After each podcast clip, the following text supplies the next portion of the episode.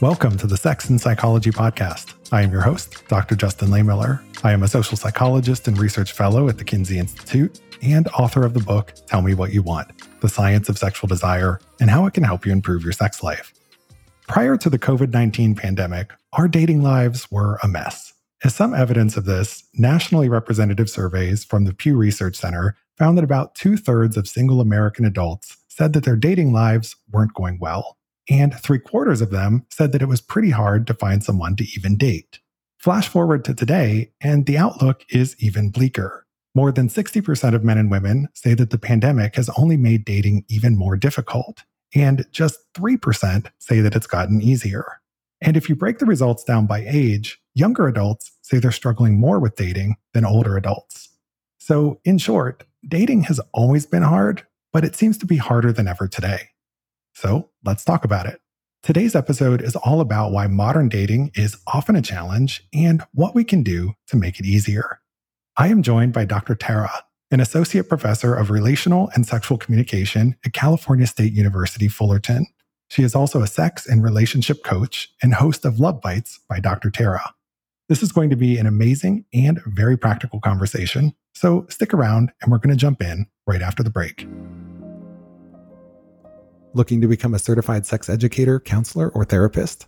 Check out the Modern Sex Therapy Institutes. MSTI offers certifications in sex therapy, LGBTQIA affirmative therapy, alternative relationships, and more, as well as a PhD program in clinical sexology. All programs can be completed 100% online and are flexible and customizable to meet the needs and schedules of even the busiest participants. You can take live courses the third weekend of each month and choose from over 300 archived workshops taught by renowned experts in the field. For more information, visit modernsextherapyinstitutes.com. That's modernsextherapyinstitutes.com. Enhance your sexual performance with FirmTech.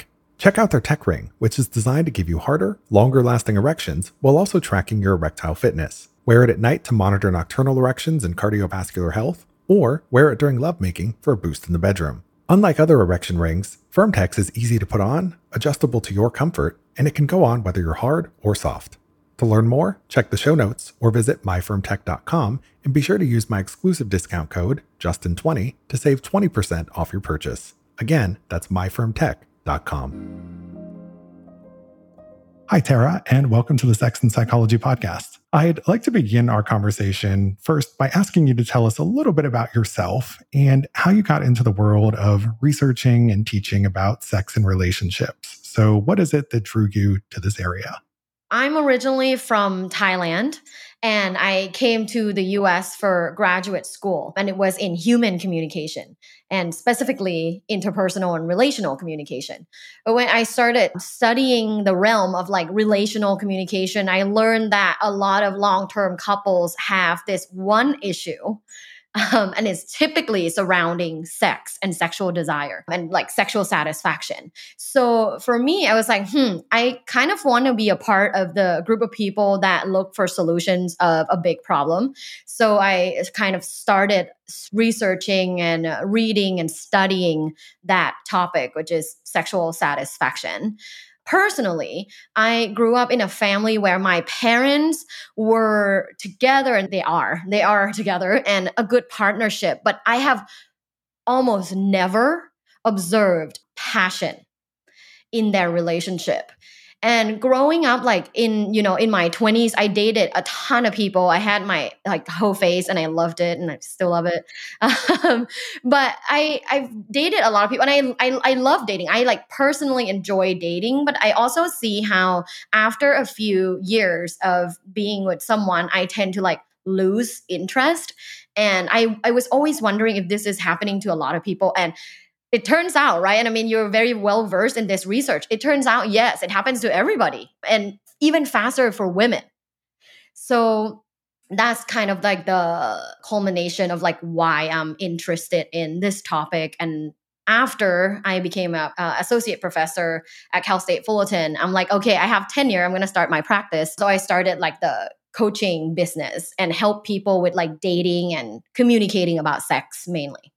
Thank you for sharing your story. And it is really important work that you're doing because so many people struggle with sex and dating and relationships. It's not something we're usually taught how to do. And we often have to learn all of this on our own. So having folks like you in the field who can help to hold our hand and walk us through it is a really important thing. So let's talk about dating. Now, as I mentioned at the top of the show, this is a unique moment in time to be on the dating market. Public opinion polls show that people think dating is harder than ever because of the pandemic.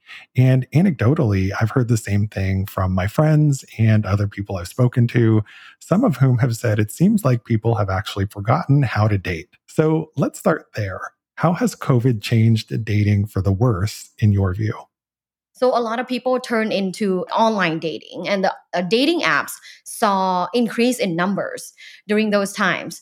But the funny thing is all these people get on dating apps and, you know, they start chatting and they start talking about stuff, but then they don't ever meet in real life. And that's the issue that majority of my clients have. It's like, it doesn't seem like anyone here is dating to meet in real life. Like they're just on there to like check their popularity and talk about stuff. And they're not like scheduling proper dates. So I think that's the first issue I'm seeing is people not having perhaps the confidence and self-knowledge and certainty, like enough to schedule dates with another person in real life. And then number two, I feel this general sense of anxiety when it comes to dating and being in a relationship. I'm seeing now because, you know, as a college professor, I meet, you know, these students, they're 20, 21, 22, and half of them don't want to be in a relationship because they have observed multiple divorces and they're just kind of burnt. They're like, I don't know if that's something I want. And then the other half is like, I want to be in a committed relationship where there's no like agility, like they're like, they must love me. I must be the first person they have sex with. We must be the first people we have sex with each other. And like, this is a sacred bond. I'm also teaching in Orange County. So like, there's a split of this. And then these people then now are on dating apps. And then there is mismatch in goals. There is mismatch in the ability to explore different things when they go on dates. So I think this general sense of anxiety, the lack of confidence, all contribute to dating being really hard. And I mean, lastly, like communication. When you're texting people, right? Do you feel like texting is easy or face-to-face is easier? For me personally, it depends on the person, right? Yeah. I know some people that can only communicate through text, but I hate communicating with certain people through text because every line is a separate text message. And that's like my biggest pet peeve. Just send one damn message with everything in it. Don't send me a bajillion messages to just say this one thing. But get your thoughts out in one message. Yeah. But yeah, I ask my students and my clients and my friends who are in their late 20s and early 30s, most of them prefer texting. I did a study based on 3,000 Gen Zs, and almost all of them prefer texting. But then we get so comfortable texting back and forth, multiple people, and we lose the face-to-face communication skill. And like you always say in your show, like communication is a skill you have to continuously practice. And I think that all the daters that are on dating apps get super good and comfortable with texting and then not so good communicating face-to-face. And I think I agree with everything you said. There's a lot of truth to this idea that once you sort of retreat to texting as your primary mode of communication, that might actually make the in-person communication more challenging because you're out of practice. But also when you're communicating online, you have total control over what you say, right? You can carefully choose every single word. Now, certainly there can be ambiguity and people misread text messages, but, you know, part of it is you've got this great control over that environment and, you know, sort of when you do it, and you don't have to respond to a text message right away. And that was kind of going to lead into my next question, which was about, you know, the struggle that people are having with dating right now isn't new. You know, this predated the pandemic. And I think a big part of the reason for that is because dating has simply changed so much in recent years. So for example, I'm thinking about my parents who have been married for 45 years at this point. And in their day, the only way to get a date was if a friend or family member set you up with somebody, or if you went out of your way to approach someone. So in the case of my parents, my dad approached my mom and said, you wouldn't want to dance, would you? And she said, yes. Great pickup line, Dad. But within a couple of weeks, they had met each other's families. And within 5 months of meeting, they got married. So I think another difference is that dating used to progress to commitment and marriage really quickly versus now dating. This courtship process is much longer. It doesn't necessarily have marriage as the end goal, right? So it's a different world in a lot of ways.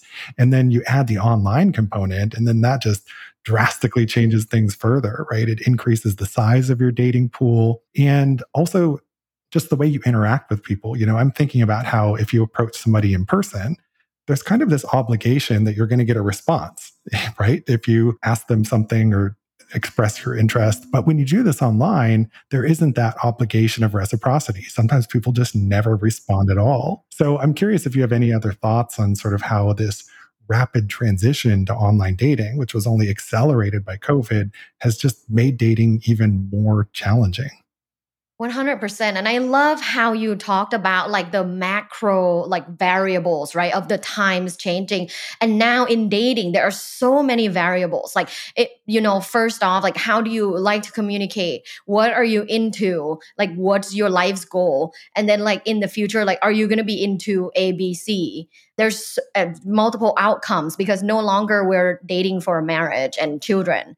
So like, so many possible outcomes that you feel you have to align with this other person that you're trying to date. Like if your outcome was, oh, I want to get married in 3 years, and their outcome is like, oh no, like I want to be in a polyamorous, like non-committal relationship, then like how can we move forward? Even if there's chemistry. For me, like that's first, like chemistry is first. So there's so many variables nowadays. Like when your parents were like, you want to dance, which is so cute, by the way. There's one goal. Right? Like, and it's a known societal thing. Like you date, it goes well, you get married. Now there's so many goals and outcomes. Like, what do you want? Like a lot of people don't even know what they want. Let alone trying to date and ask other people what they want. Sometimes I have a client, they're like, oh, dating sucks. I went on 4 dates this week and all these guys don't even know what they're doing with their life, what they want in a relationship. And so I asked her, well, what do you want? And she's like, well, someone hot. I'm like, okay, good start. let's continue. Let's build a long list. But back to where you said where, there's people are now communicating, dating online, and majority of people are dating online, right? If we're comparing numbers, way more people are dating online than meeting other people organically, like face to face. So when it comes to all of these things happening, I think the main barrier to successful dating is decision fatigue. Decision fatigue on everything. Like, that's why when I ask my clients and friends, like, so what do you want? What do you want out of this? Where do you want to go for a date? Like, are you guys going to do dinner? Are you going to get coffee? Are you going to a sex party? Like, what are you doing? There's so many decisions to make versus just kind of cruising and do whatever that's available, like, during your parents' time. Maybe I'll take her out for ice cream in the neighborhood. Now there's just so many things to make a decision on. And I think this decision fatigue really has led people to feel very burnout from dating. I actually have a few friends that are like, oh, I'm no longer dating. I'm just going to like do my life and, go out to like coffee shops, SoulCycle, and just see if I meet someone. And, I've seen that as well amongst some of my friends. And I totally agree with what you're saying about the decision fatigue. There's so many decisions that go into something like online dating, from what is the platform that you use? What do you put in your profile? Who do you respond to? If you get multiple messages from other people, which ones do you reply to? And then with an online communication, that's different from in person, where you don't have the luxury of being able to sit there and think through every word that's going to come out of your mouth and exactly what you say. So in the online dating environment, I think that often forces us to think more about what we're going to say as we type it, which, in some ways, maybe that's a good thing if we're more thoughtful, but it can also be this more mentally taxing thing because it feels like more work. It's not as organic in a lot of ways. Something that a lot of my clients say is dating is another full-time job. And it sucks. Like, it shouldn't be that way, but it is now that way, Like, how do we then move from there is something that I've been pondering a lot. how can we make dating fun and exciting and something you want to engage in for specific outcome that you now know for yourself? So let's make dating great again, right? Yes. Okay, this is a slogan that I can stand behind. Okay, so let's talk about how to do it. And I think a good starting place for this is to step back from the dating market for a moment and focus on yourself.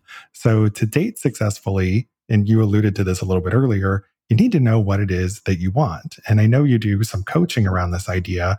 So can you share some tips with us on how to get dating clarity and to figure out what it is that you truly desire in a partner or partners? I love it. Or partners. Yes. I love that because when you think about dating, like things are not always black and white, right? And I see a lot of online like lists of like, here's a list of characteristics, like just check the boxes of the things that you like. But sometimes you meet someone and there's this strong chemistry, but they don't check one of the boxes. Like they're not your resume boyfriend, like if you will, right? Like, do you go with the chemistry or do you go with the list that you have created? So in terms of like knowing about what you want, I love using the 3 attraction types pillars. So physical, social, and task. So then write out like top 5 important things that you're looking for in a person under these 3 pillars. Number 1, physical characteristics. What are the top 5 things that you find like extremely attractive, right? This is something that you want to manifest. You should know, like in retrospect, like in the past of your dating life, what were some of the characteristics that you look at and you just have this immense like attraction feeling towards? And then 2 is social, which is personality and like all of the social related characteristics that you like in a person. Do you like someone who is more like slightly more introverted than you? Do you like someone who is like light in the room and is a social butterfly? Like what is something that you find super attractive? Like I always tell my clients, for me, like I'm super extroverted. So it's hard for me to date someone super extroverted. So my partner is more introverted. And he can be social, but he's more introverted. And that's what I find attractive. So like, what about you? What do you find attractive, you know? And I'm curious, what do you find attractive, Justin? So I used to be a fairly introverted person, but I've become more extroverted as I've gotten older. And so I think for me, somebody who's even a bit more extroverted than me tends to be attractive, right? Because I like somebody who's going to push me to get out and do different things, right? I have a great need for new experiences and novelty in life. And so, you know, somebody who is open to that, you know, would be somebody that would be very high on the attractiveness list for me. I love it. So the way you describe that is the exact way I want listeners to be able to describe their own list. Is what is it that you find very attractive? Like who are you and what do you think is complementary to you and what you find extremely attractive when it comes to their social characteristics? And then lastly is task, which is like other like logistical things, if you will, like the resume. What kind of, you know, skills do you need in this person? Do you like someone who's more like handyman and kind of rough and, you know, make like fix his own car? Or do you like someone who's more metrosexual, someone who's, you know, wears cologne and dresses like nicely and doesn't necessarily have the other skills, but, you know, that's something you're attracted to? Or are you into someone who is in terms of like financial stability, right? Is that like high on the list for you? Are you into like someone who is extremely wealthy or just about the same as you so that it's easy to touch? Or you don't care at all as long as they have these other characteristics in the first and second pillars? So I would say look at it in these 3 pillars, like write out 5 different things for each pillar. And that's a great start in terms of what are you looking for?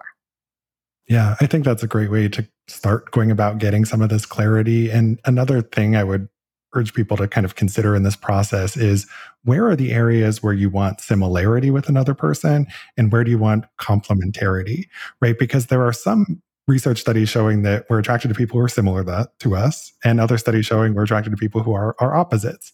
But it's actually really the blend of similarity and complementarity that makes for the right fit. So you want similarity in those core values, but in terms of, you know, maybe some of the things you want to do, like if you really want to have new and different experiences, but you're a pretty introverted person, you know, finding somebody who can provide that balance to your life can be really important. So something you mentioned in all of this was, you said it's really important for you to feel those sparks, to feel that passion early on. And I think a lot of people approach dating this way, thinking like, I need to have that immediate chemistry.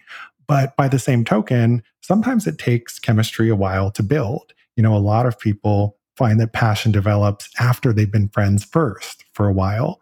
And by the same token, sometimes when you feel that initial passion or chemistry with somebody, maybe it's just lust and they're not actually a good partner for you, but you're just really sexually into them. So I'm just curious, how do you think people should approach this idea of chemistry? Like, do you think you have to have it immediately to make it work? Can it build over time? How do you know if it's real chemistry or just lust? What are your thoughts on that? Ooh, love this question. I used to date resume boyfriends. So throughout my 20s, I've dated a bunch of guys that I call resume boyfriends, perfect on resume. I didn't have sexual chemistry with, but that's okay because, you know, I was a practical girl and just want to see like whatever like life's goal, do we align? You know, do you have a great job? Do you make a lot of money? So that was kind of like my thing first. And then I realized like, if you never had sexual chemistry, I don't think you'll ever have sexual chemistry. And I know that that's controversial because there are people who are like, oh my God, you build sexual chemistry like later on in life. I just haven't seen a lot of that. I haven't. It's kind of like when people talk about, you know, things that you can't see, but you're like, oh, but I believe in it. And that's cool, right? So when I coach, I don't go by my own philosophy. So my personal belief is I have to have sexual chemistry with this person, either from the get-go or early on, like third date. If there's no like sexual chemistry, if I'm not like, oh my God, I want to kiss him, I want to, or her, because bisexual. But like, if I don't have that feeling, I don't think it's a good sign. And that's for me. However, when I coach, I go a little bit more objective. What feels good for you? Do you feel good taking her on a fourth date? Now that you've taken her on 3 dates, you don't feel anything like bubbling. You don't have this like urge of like, oh, I'm just so attracted to her. Like I want to kiss her. I want to like have sex with her. If you don't have that feeling, how are you feeling in your body right now? Like, do you feel at ease about taking her out on a fourth date? Or do you feel like it's really kind of difficult? Like you have to push it out. Like I have to really like, oh, I guess I'll take her out. Then don't. Because you don't have this chemistry, it's not coming, right? But if they were like, yeah, I want to try. Like, I want to try. I'm going to take her out. I'm like, yeah, if it feels easy for you to do, I want you to do it. So that's kind of how I coach, a little bit more objective than my personal belief. Yeah, and I think that's so important in all of this is that everybody is a little bit different. And sometimes people need that intimate connection first in order to feel safe and kind of open themselves up to the overwhelming experience that passion can be. So it's ultimately about doing what is right for you. And, you know, if having that immediate spark is super important, then yeah, make that a priority. But if you want to give things some time to let a friendship develop first, that can be a viable pathway too. When it comes to this, like, you know, this kind of two school thoughts, like this philosophy of like, you have the passion, like you have this spark from the beginning, or like you'll never have one, or like you'd rarely have one in later if you didn't have it from the beginning, versus like, oh, you have it later in the relationship, the relational development.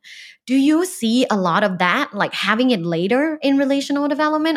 I'm truly curious. So it can happen.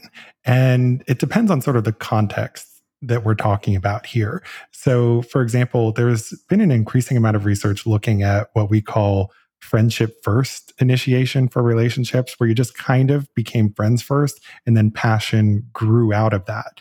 Now, what's not clear to me from that research is if those people who became friends first were like interested in dating, or if it was just like a friendship that they cultivated and then the passion just sort of naturally grew out of that as their emotional bond developed. So we know that it can happen where that spark wasn't there but comes later, but it is more common, certainly it seems, for the spark to be there first and then for intimacy to develop and build after that. But yeah, it's different for everybody. So once you know what it is that you want, the next step is, of course, putting yourself out there, whether that's online or in person or some of both. So how do you kind of get yourself out there? Like, let's talk specifically about online dating. You know, how do you choose the right platform? And then how do you create the right profile that's going to attract people who are going to be a good match for you? Oh, love it. Love it. This is so fun. Number one, when it comes to your profile, make sure that all the photos are clear. I can't believe how many people are on dating apps with blurry photos, Justin. This is happening. Lots of guys actually are on it with blurry photos. I mean, if it's like Grindr and if it's just like a picture of your ass, that's cool. But like if you're on Hinge or Coffee Meets Bagel, I think the first thing to think about is make sure that you have at least three kinds of photos. Number one, clear photo with your face in it. Not with no sunglasses, just your face. It doesn't have to be like LinkedIn photo, but it should be clearly like representing you and who you are like at the current time. Don't use an old photo, because when you use an old photo and you go on a FaceTime date, which happens a lot, by the way, like most people go on FaceTime date first before they go like in real life, they will know that you don't look like that. And that's a huge breach of trust. That's like the first huge strike. This person will never want to go on in real life date with you because they now see you on FaceTime and they're like, oh, you're already lying. So use a photo that looks like you now and it's clear. Number one type of photo is your face and your body. Number two is a photo of you doing some kind of a passionate hobby. Like whatever your hobby is, if you love hiking, snap a quick pic when you're hiking and use that, right? Whatever you, like your lifestyle, what you love to do, like snap a pic, post it. And then number three, I would say a picture with friends, because friends say a lot about you. And I think as a woman, when I'm dating and I only see like, 6 photos of just your face, it's kind of like, do you have friends? And it's comforting. I think it's comforting for women to see like pictures of friends and vice versa, right? Like vice versa. So I think these are the three kinds of photos that you should have on. And then on your bio, I would go straight right into it. And this has been successful in my clients that I've worked with, is just state what you're looking for.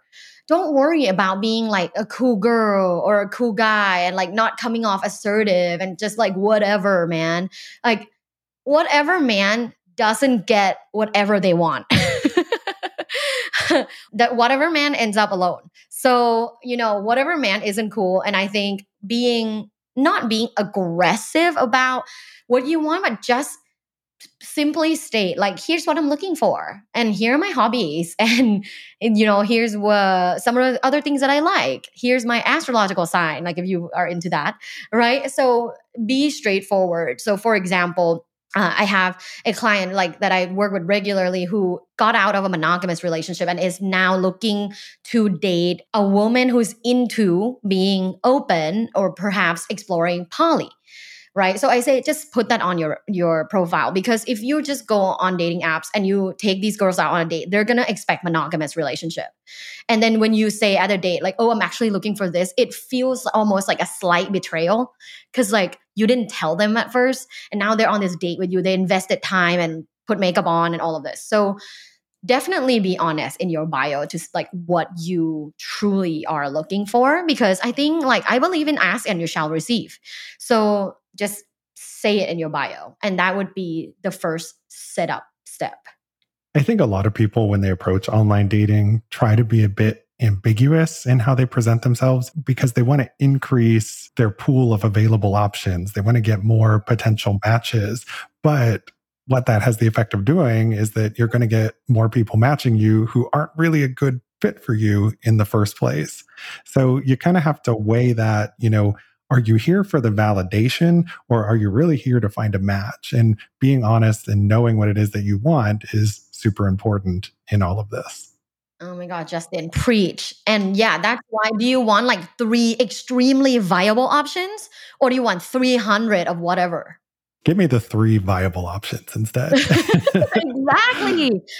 And you'll find it so much more rewarding dating rather than decision fatigue.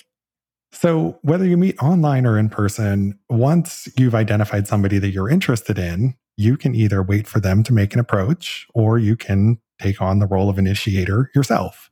And there's a risk in playing the waiting game because the other person might assume that you're not interested, or maybe they're interested in you, but they're not going to approach you because they think you're out of their league, which is kind of like the worst case possible scenario because you're both into each other, but you're both too afraid to approach each other. And this happens so often. So if you want to approach someone, Tara, what are some good ways to start a conversation that don't feel high stress or high pressure for you or for the other person?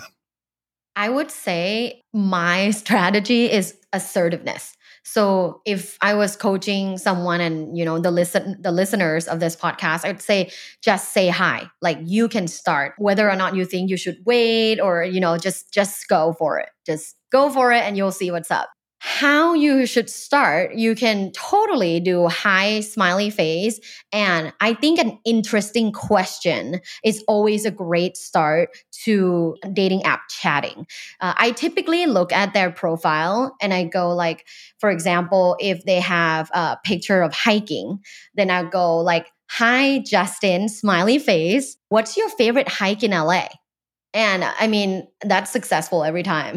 If in terms of reciprocity, like, you know, like no one that's matched with you are not going to say what their favorite hike is because there's so much incentive. Like, number one, people love talking about themselves. Number two, you're asking question already, so you're making it really easy. Number three, you have a smiley face, so you're interested. I'm interested. So I think, hi, the name, smiley face. What's your favorite, whatever, like based on their profile photos, that tends to be their hobby, is a very effective starter. I agree with you in terms of that approach because you're showing, A, that you've read their profile and you've taken an interest in them, and then you're starting the conversation about them. And you're right, you know, we do like to talk about these things that we're passionate about. Now, that can be a helpful way to go with online dating, but let's say you happen to meet somebody in person and you're like, oh, that person's really attractive. I would like to get to know them. That's a different story because you can't use the emojis. So, and you don't have the benefit of knowing like what is in their dating profile. So when it's somebody that you meet in person, what are some good ways to kind of start that conversation if you don't just have that other knowledge about them? I think the similar philosophy goes with like asking a question.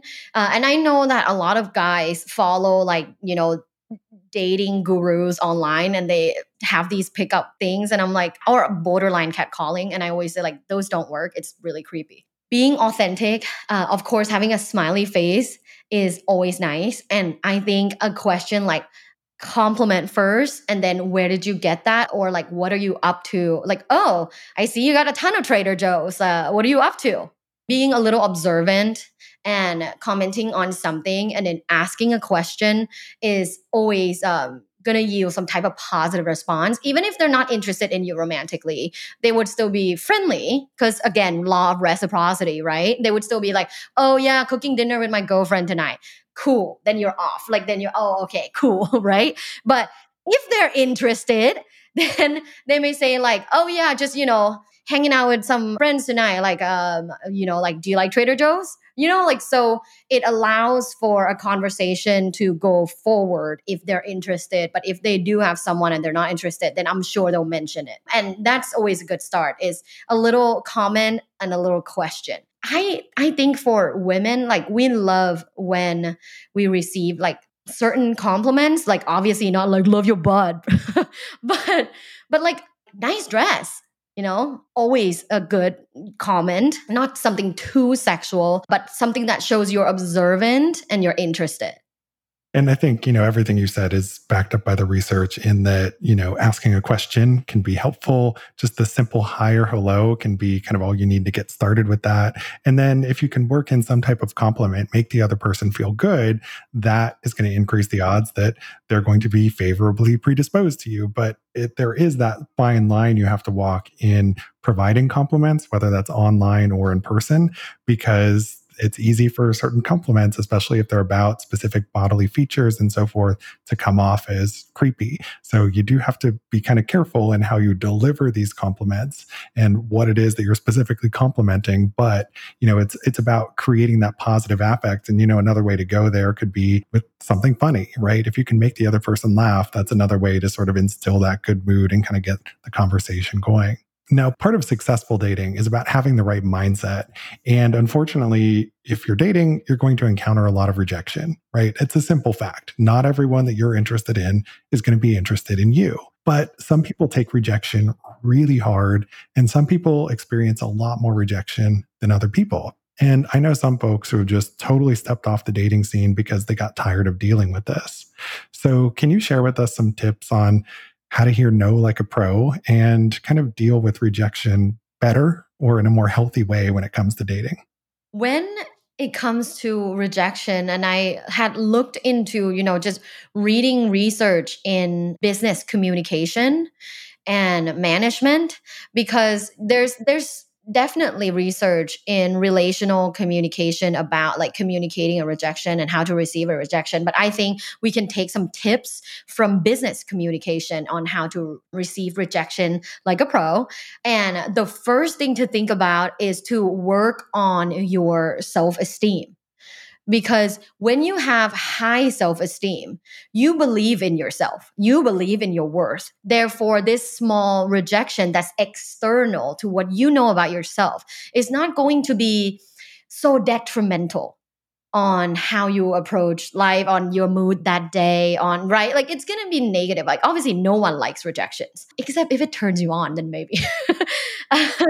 But I think taking a page of the management book of like, make sure that your self-esteem and the certainty you have about yourself and what you bring to the table is so high that like, these things are okay because they're external to what you know. And I know it sounds like less practical, like just have high self-esteem. So here are some of the things that I love doing and I love telling people to do in terms of enhancing your self-esteem and maintaining high self-esteem. Number one, I find that research shows that when you continuously make small goals and achieve them, you feel really good about yourself and your worth and your capabilities. And this can be anything. Like, I'm going to start going to the gym once a week and do that, right? And these small goals and achieving these small goals will make you feel really good about yourself. And it can be about your like eating habits, your exercise, your going out, your, you know, grooming, like whatever it is, work related. And then number two, what I love to do is journaling and body love, because